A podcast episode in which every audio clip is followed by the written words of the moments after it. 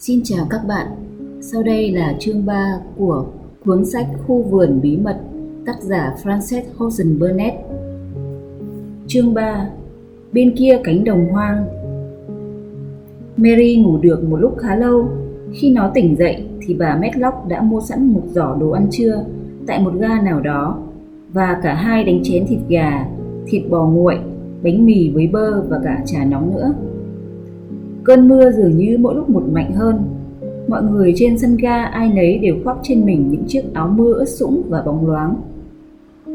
Người phụ trách đoàn tàu đi thắp các ngọn đèn dầu trong toa và bà Medlock tỏ ra vui vẻ hơn sau khi chén đẫy các món thịt gà, thịt bò và trà.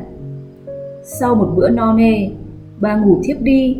Con bé Mary ngồi nhìn bà chòng chọc, ngắm nghía chiếc mũ tròn không vành xinh xắn của bà lúc này bị lệch sang một bên cho tới khi chính nó cũng một lần nữa thiếp đi trong góc toa, được tiếng mưa táp vào cửa sổ vỗ về giấc ngủ.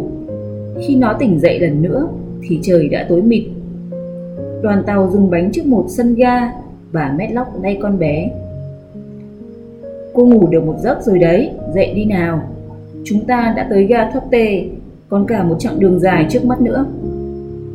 Mary đứng dậy, cố mở mắt, trong khi bà Medlock thu xếp hành lý nó không tỏ ý muốn giúp bà, bởi vì ở Ấn Độ, đám tôi tớ người địa phương thường phải khuân vác đồ đạc, nên chuyện những người khác phải phục dịch một người là lẽ đương nhiên.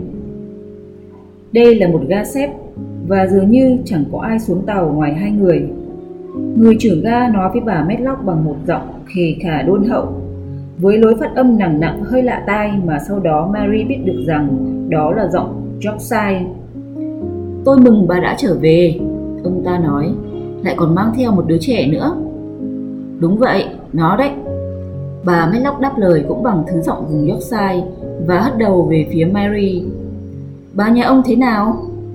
Cũng ổn, xe ngựa đang ở ngoài kia chờ hai người đấy. Cỗ xe độc mã đỗ bên đường trước thềm ga nhỏ. Mary thấy đó là một cỗ xe thanh nhã và một người hầu trông cũng rất lịch lãm, đỡ nó lên xe. Chiếc áo mưa dài cùng chiếc mũ trùm kín đầu của anh ta loang loáng và đang sũng nước mưa như tất cả mọi thứ xung quanh, kể cả ông trưởng ga lực lưỡng.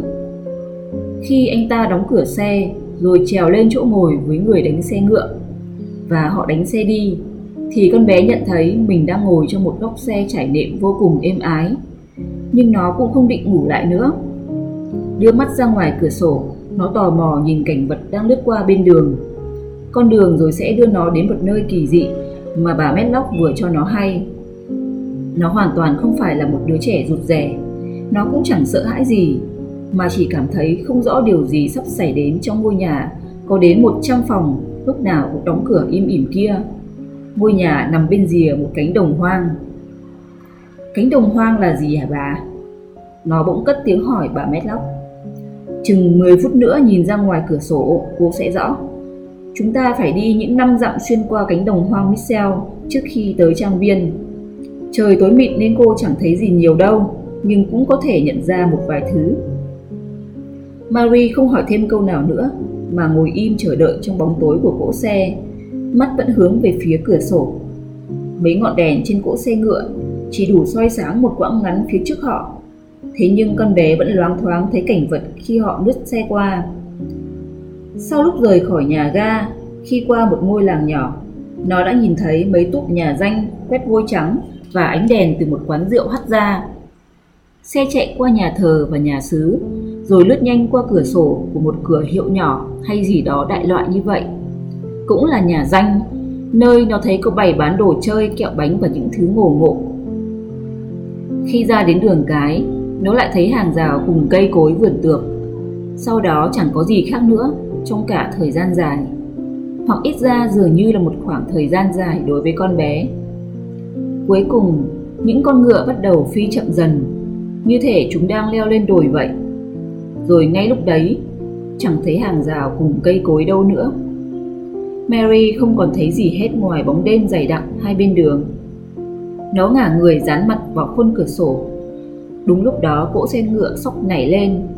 À Giờ thì chắc hẳn chúng ta đã tới cánh đồng hoang rồi Bà Menlock thốt lên Mấy ngọn đèn của cỗ xe ngựa hắt lên một thứ ánh sáng vàng ạch xuống con đường khấp khảnh, có vẻ đang xuyên qua các bụi rậm và những thứ mọc thấp lè tè, để rồi kết thúc trong màn đêm tăm tối mịt mùng đang trải rộng trước mặt và xung quanh họ.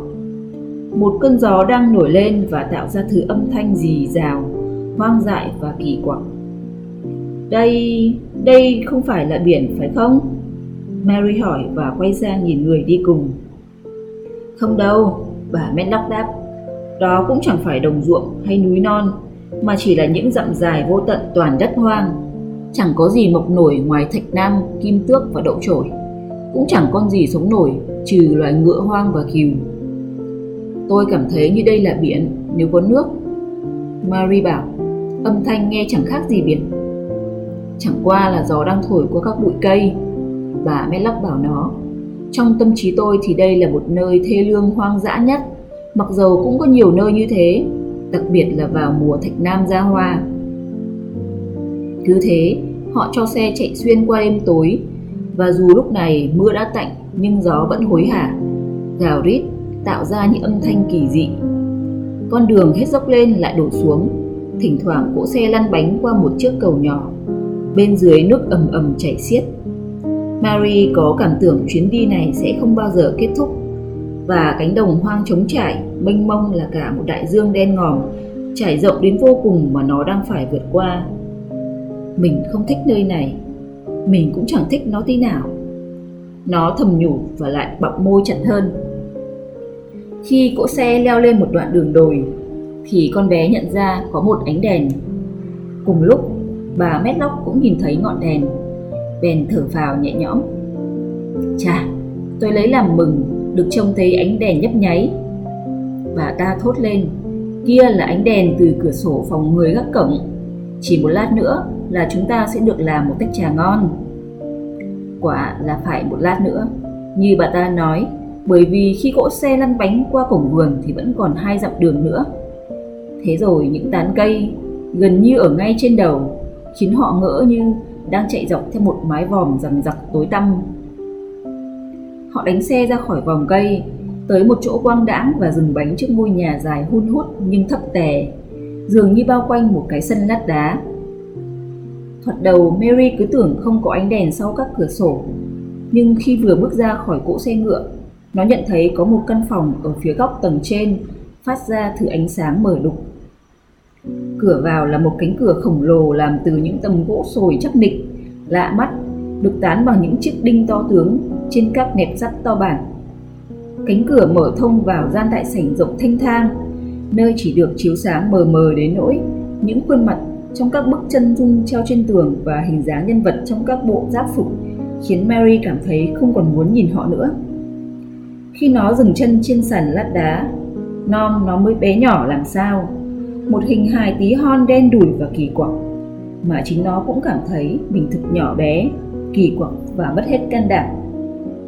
Một ông già cao gầy, ăn mặc gọn gàng, đang đứng cạnh người hầu mở cửa cho họ. Hãy đưa cô ấy về phòng, ông ta nói bằng giọng khàn khàn.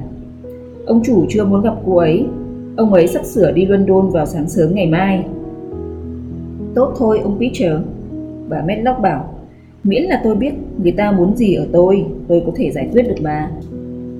Điều người ta muốn ở bà Bà Medlock Ông Pitcher sẵn giọng Là bà phải đảm bảo rằng ông ấy không bị quấy dày Và không phải thấy những gì ông ấy không muốn thấy. Rồi Marie được dẫn lên một cầu thang rộng, Dẫn tới một hành lang dài. Qua mấy bậc tam cấp thì đi xuyên qua một hành lang nữa, Rồi một hành lang khác cho tới khi mở ra một cánh cửa và con bé nhận thấy mình đang ở giữa một căn phòng có lò sưởi cùng với bữa tối đã dọn sẵn lên bàn. Bà Medlock nói một cách không khách khí. Được rồi, đến nơi rồi đây. Phòng này và phòng bên là nơi ở của cô, cô phải ở nguyên đây, chớ có quên. Mary đã tới trang viên Missawate như thế đấy, và có lẽ trong suốt cuộc đời nó, chưa bao giờ con bé cảm thấy trong lòng lại ngổn ngang đến vậy.